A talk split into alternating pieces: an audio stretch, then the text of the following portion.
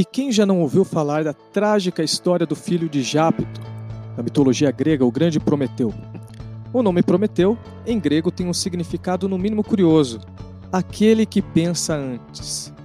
Não é à toa que esse ardiloso herói, fazendo uso de sua inteligência, consegue enganar o sábio Zeus, deus dos deuses do Olimpo, roubando dele o fogo e concedendo à humanidade.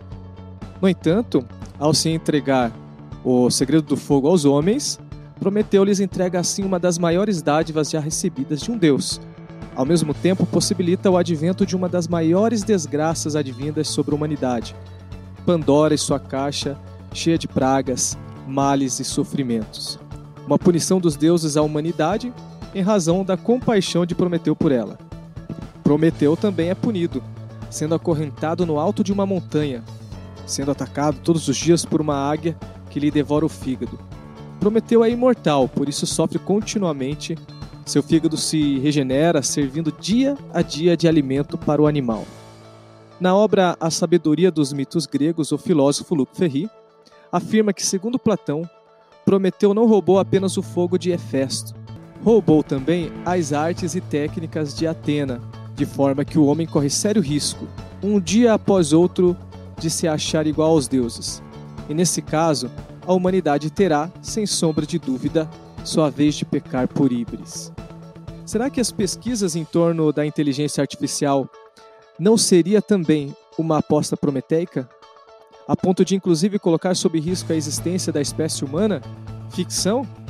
Não, no programa de hoje você poderá acompanhar um papo muito sério sobre o assunto com o professor João Fernandes Teixeira sobre este tema. Inteligência artificial. Uma aposta prometeica? Professor João Fernandes Teixeira possui graduação em filosofia pela Universidade de São Paulo, mestrado em lógica e filosofia da ciência pela Universidade Estadual de Campinas e doutorado, PhD em filosofia pela University of Essex, Inglaterra. Fez pós-doutorado nos Estados Unidos em 1998, no Center for Cognitive Studies, na Tufts University, sob a supervisão do professor Daniel Dennett. Participou do grupo de ciência cognitiva do Instituto de Estudos Avançados da USP. Foi professor na Unesp, campus Marília, de 1982 a 1981.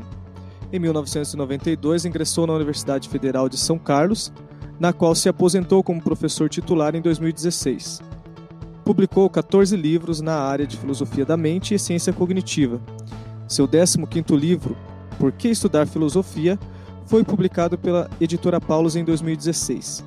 Tem experiência na área de filosofia, atuando principalmente nos seguintes temas: filosofia da mente, filosofia da psicologia e filosofia da neurociência e da inteligência artificial.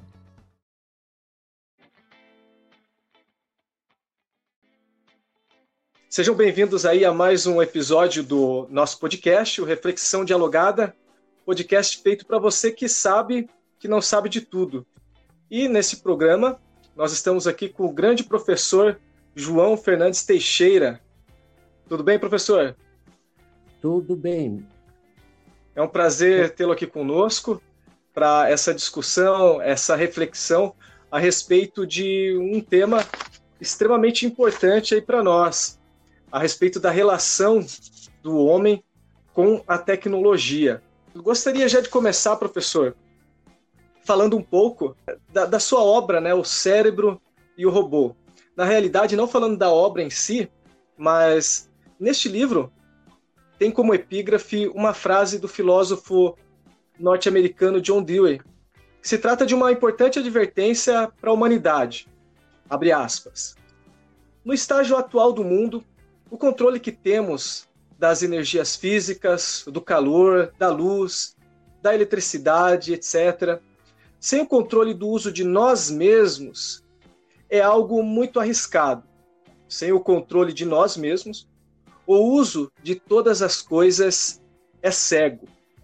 O percurso de sua carreira filosófica, né, professor João, é, se traduz também no esforço de analisar a, a bilateralidade do avanço técnico-científico, ou seja, é, ele pode se apresentar como uma mistura de bênção e maldição. É, por que, que as conquistas que o ser humano obteve até aqui, como por exemplo o aumento da expectativa de vida, a revolução digital e a erradicação de doenças letais como a varíola, não nos impedem de olhar esse cenário sob um ponto de vista problemático. É, e talvez nesse ponto o senhor possa explanar aqui para nós também a relevância da, da filosofia aí nesse contexto. Com a palavra, senhor professor. Bem, eu acho que essa é uma questão realmente muito interessante e muito pertinente, porque, de fato, uh, toda a minha trajetória como pesquisador foi sempre na, uma tentativa de uh, discutir e, talvez, num certo sentido, encontrar caminhos para a relação entre o homem e a tecnologia. Agora, essa sentença de Dewey, eu acho ela muito importante e foi, não foi à toa que eu a citei num dos meus livros, pelo uhum. seguinte, a, as tecnologias, por mais que elas se aperfeiçoem, elas não são capazes de gerar valores. Os valores vão ser sempre algo que nós como seres humanos, como grupos, como sociedades, vamos ter que gerar.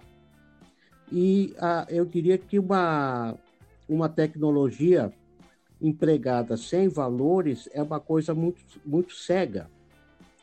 E uhum. é mais ou menos é, isso, é mais ou menos esse tipo de realidade que a, a gente vê acontecer hoje em dia. Por exemplo, uhum as pessoas costumam fazer críticas também à tecnologia, é, de que ela tem servido para é, danificar o meio ambiente é, e outras coisas nesse sentido, ou então para gerar armas, né, o emprego bélico da tecnologia, né, que se sofisticou uhum. muito ultimamente com os drones e tudo, mas é, na verdade, sem um, uma, um, um, nós termos um guia, que seria um conjunto de valores é, que teria que ser discutido pela filosofia, nós não, não chegaremos a, a, grandes avanços. É pelo menos a maneira como eu penso. Então, é, muitas pessoas falam que é, a, a, a, filosofia tem estado num estado de subdesenvolvimento, e tem estado mesmo. Ela tem sido relegada ultimamente. Aliás, não só a filosofia, mas como todos os esforços teóricos. Agora, uhum. é interessante o que você falou, me chamou muito a atenção, essa questão da expectativa de vida. Porque Nossa. eu acredito que até hoje nós não tenhamos tido nenhuma época na qual a, a, a expectativa de vida tenha sido tão alta como ultimamente. E é muito provável que ela aumente nos próximos, nas próximas décadas.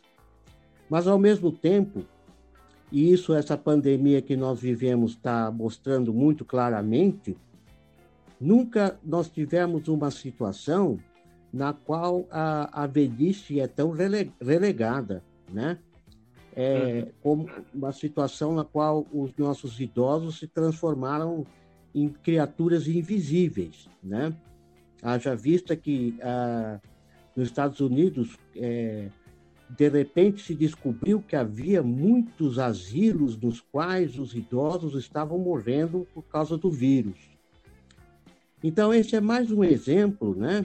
De dizer o seguinte: vamos, ah, claro, aumentar a expectativa de vida, isso é uma coisa boa, isso é uma coisa que a tecnologia nos fornece, sim, mas o que que vamos fazer com ela? O que que nós, como nós vamos vivenciar isso? Isso está sim. faltando.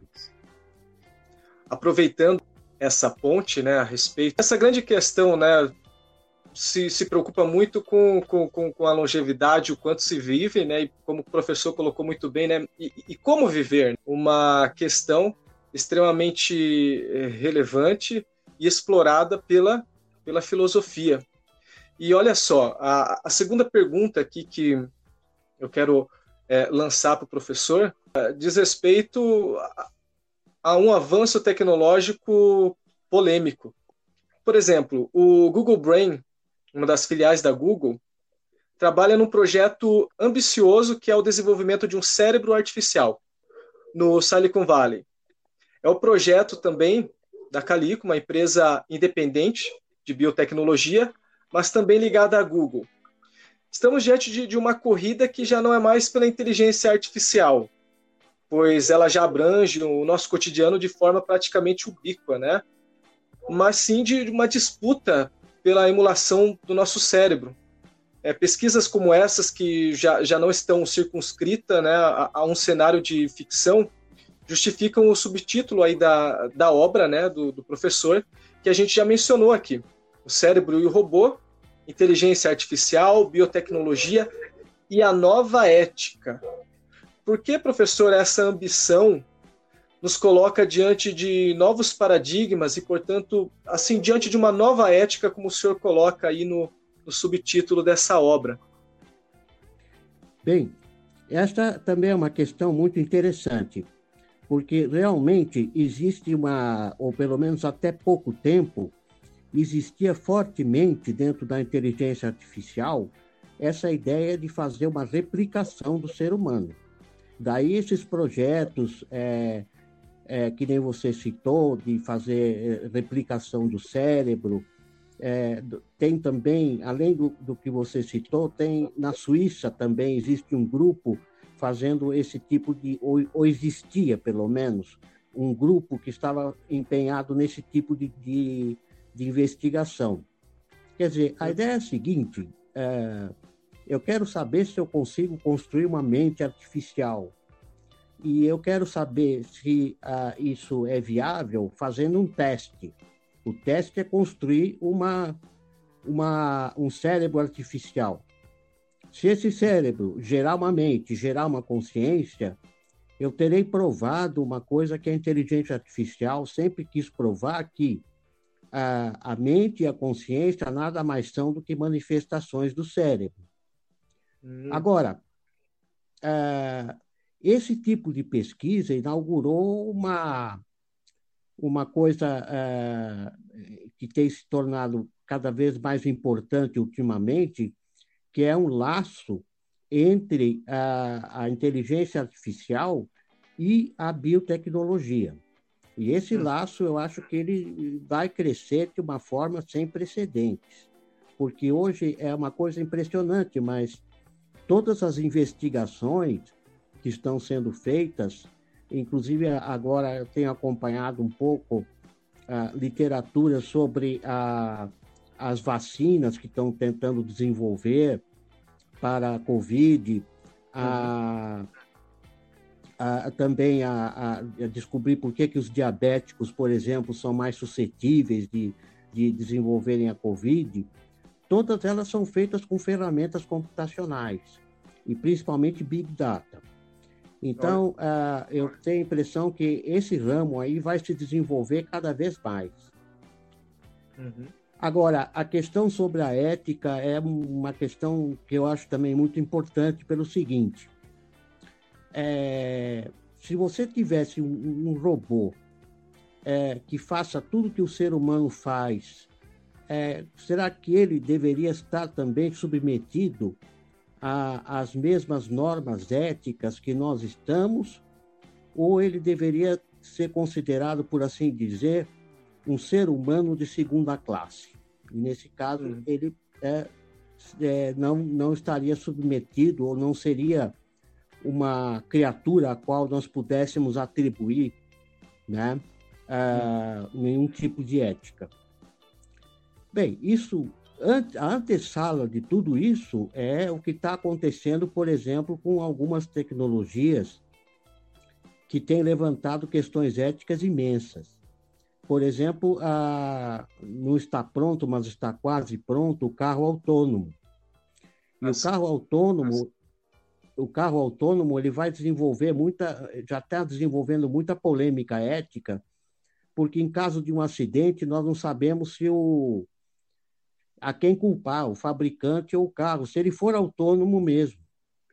Se ele tiver que fazer opções, e isso é uma coisa que nós, motoristas humanos, o tempo todo temos que fazer, por exemplo, eu venho correndo, eu tenho a opção de ou atropelar uma criança que correu atrás de uma bola, ou jogar o carro na calçada e matar um idoso, né? É, realmente eu não sei como que nós seres humanos é, iríamos nos sair desse dilema, mas muito menos um carro autônomo.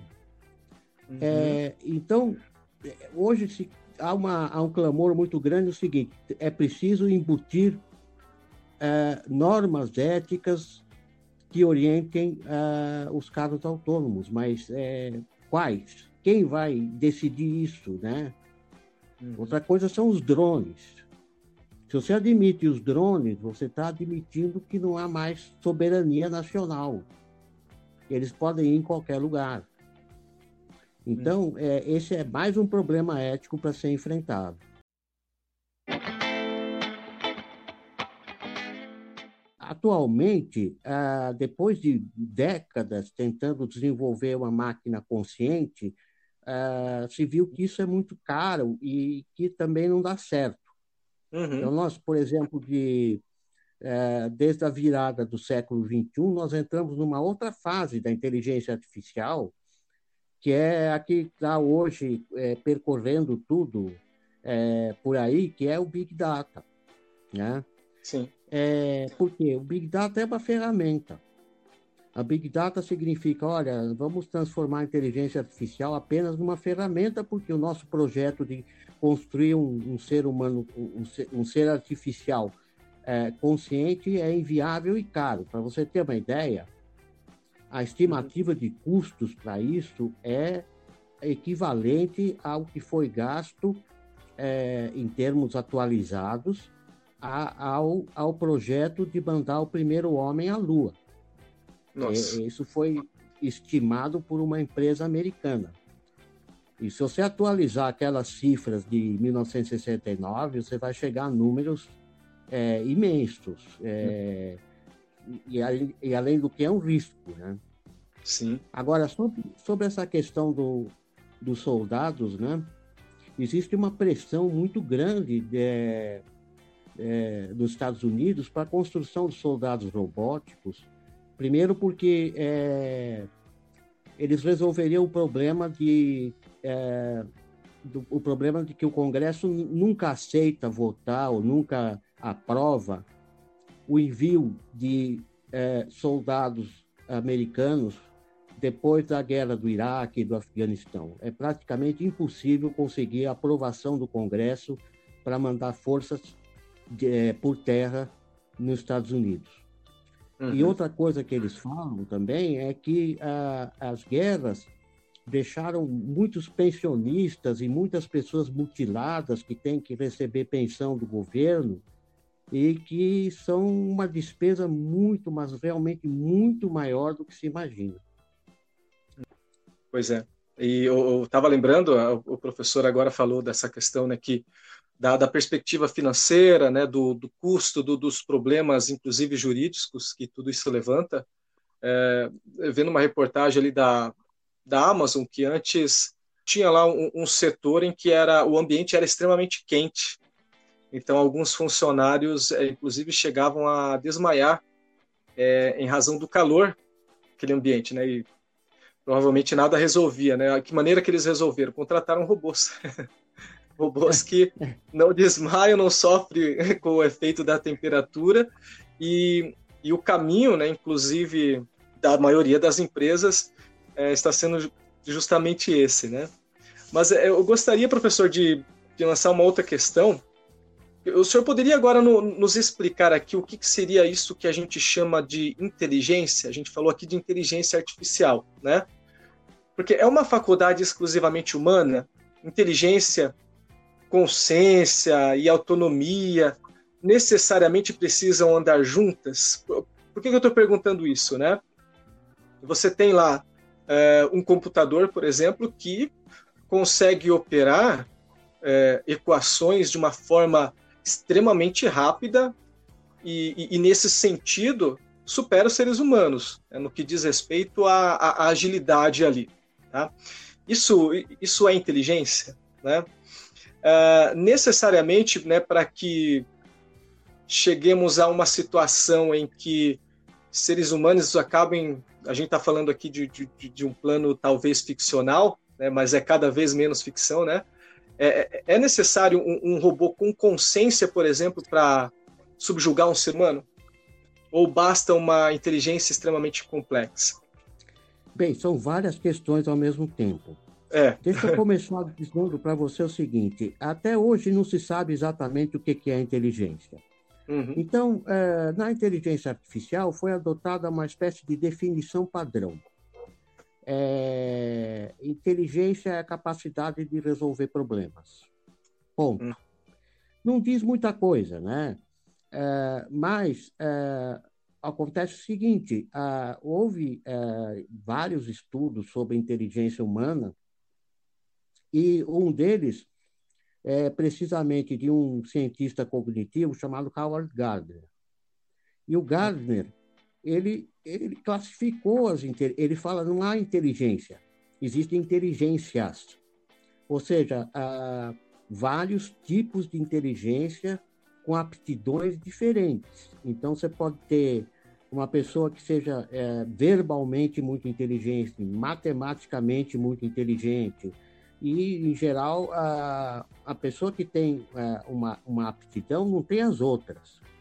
Uhum. Agora, é, é, normalmente, a, a, a nossa, a, o que caracteriza a inteligência humana, apesar dessa multiplicidade, é o fato de que ela vem acompanhada, sim, de consciência. Hum. E consciência significa, num certo sentido, uma capacidade de planejar. Planejar o futuro imediato. Uma coisa que muitas vezes nós fazemos sem nem dar conta de que estamos fazendo. Ah, com essa ideia de que não é mais possível é, você é, replicar a consciência em robôs, ou pelo menos se desistiu disso, né?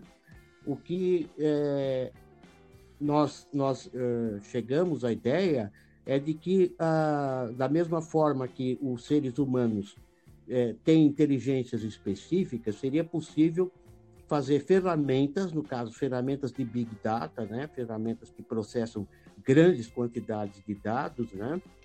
uhum. é, para tentar simular alguns aspectos dessa inteligência, mas uma inteligência sem consciência. Uhum. Eu, eu, me lembrei de, de, um, de um grande roboticista, uh, David Hanson. Né? Ele é um roboticista, uhum. a Hanson Robotics, uma empresa de robótica uhum. com sede lá em Hong Kong, né, que foi fundada em 2013. Então ele desenvolveu a famosa robô Sofia, que possui projetos de vida quer constituir uma família, é, é, lógico, a gente não está falando aqui de, uma, de um robô ainda que possui o livre-arbítrio, se a gente utilizar um termo comum aí para nós, né, para os nossos ouvintes compreenderem. É, ela apresenta uma, uma séria preocupação também com o meio ambiente, e quando questionada se destruiria a humanidade, ela disse que sim. Há um trecho no livro do professor que me remeteu a isso. É, abre aspas. David Chalmers manifesta esta preocupação ao indagar por que uma inteligência superior à nossa nos preservaria. Não aconteceu o mesmo com o homem de Neandertal, que foi destruído pelo Homo sapiens?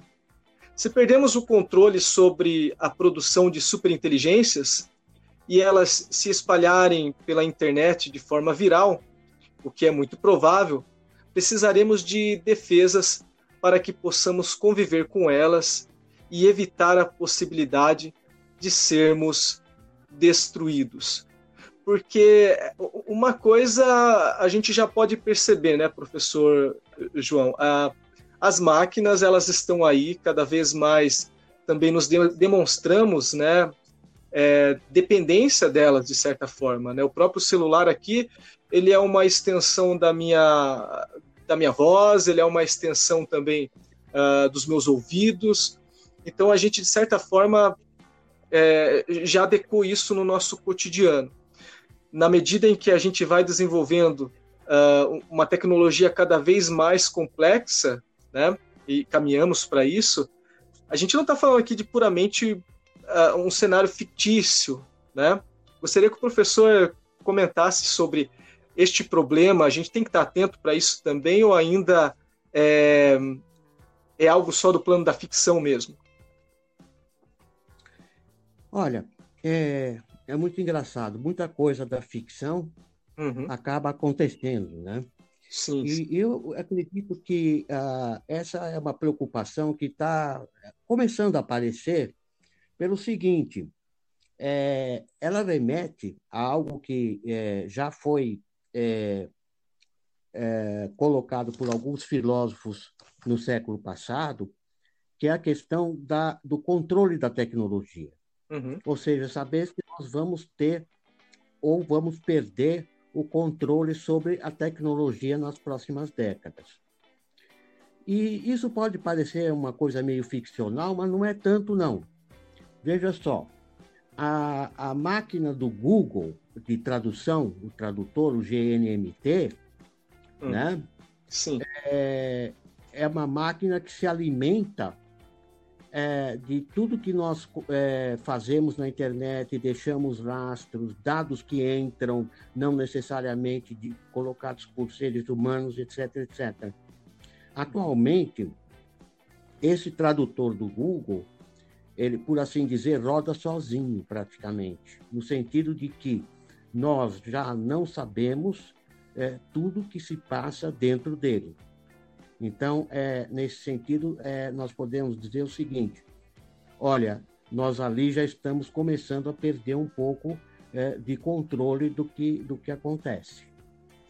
É, alguns programas pra, que, que são desenvolvidos é, pelo, é, para o mercado financeiro, para jogar na bolsa, que aí, aliás, esse jogo deixa de ser um jogo, deixa, passa a ser estatística eles já desenvolvem tanta complexidade que nós não sabemos exatamente o que, que acontece. Ou seja, está se dissolvendo uma ideia que é, foi uma ideia muito cara a, a muitas pessoas durante muitos anos, que é o seguinte: a ideia de que as máquinas só fazem aquilo que nós dizemos para elas fazerem. Uhum. Isso não se aplica mais. E ah, é, é interessante também notar que hoje existem é, certos é, existe uma quando se vai escrever códigos grande parte dessa atividade já é feita automaticamente tá? Sim. e é muito engraçado porque a, às vezes os códigos que são produzidos automaticamente funcionam mas nós não conseguimos ter uma leitura deles que nos permita compreender o que eles estão fazendo então, novamente, aí temos uma brecha, né? uma saída para, bom, o que está acontecendo? Nós não sabemos direito. Uhum. Existe uma alegoria também a esse respeito, de, que foi é, é, é, escrita por um, um, um, grande transhumanista, que é o Nick Bostrom. E ele tem um livro que foi publicado em português, que chama Superinteligência. E ele, nesse livro, conta a história exatamente do que, que poderia ser uma máquina que assumisse o controle né? É, de tudo. Seria uma máquina que, assumisse, que assumiria o controle dos recursos do planeta. Uhum. E se essa máquina tivesse sido programada, ele diz, só para só para fazer clipes de papel, ela vai rodar indefinidamente até transformar todas as nossas reservas minerais e outros tipos de reservas em clipes. Hum. Ou seja, é uma alegoria é, meio fantasmagórica do que pode ser essa nossa perda do controle da tecnologia. Então, se pararmos para pensar, a rebelião das máquinas, então, nesse sentido, não é para assustar ninguém, tá? Mas a rebelião das máquinas, então, nesse sentido, já não começou, na verdade? Sim, de uma maneira, quer dizer, que não é aquela maneira fantasiosa, né? Que a sim, gente sim, tem um exército de robôs e tal. Uhum. Sim, sim, verdade.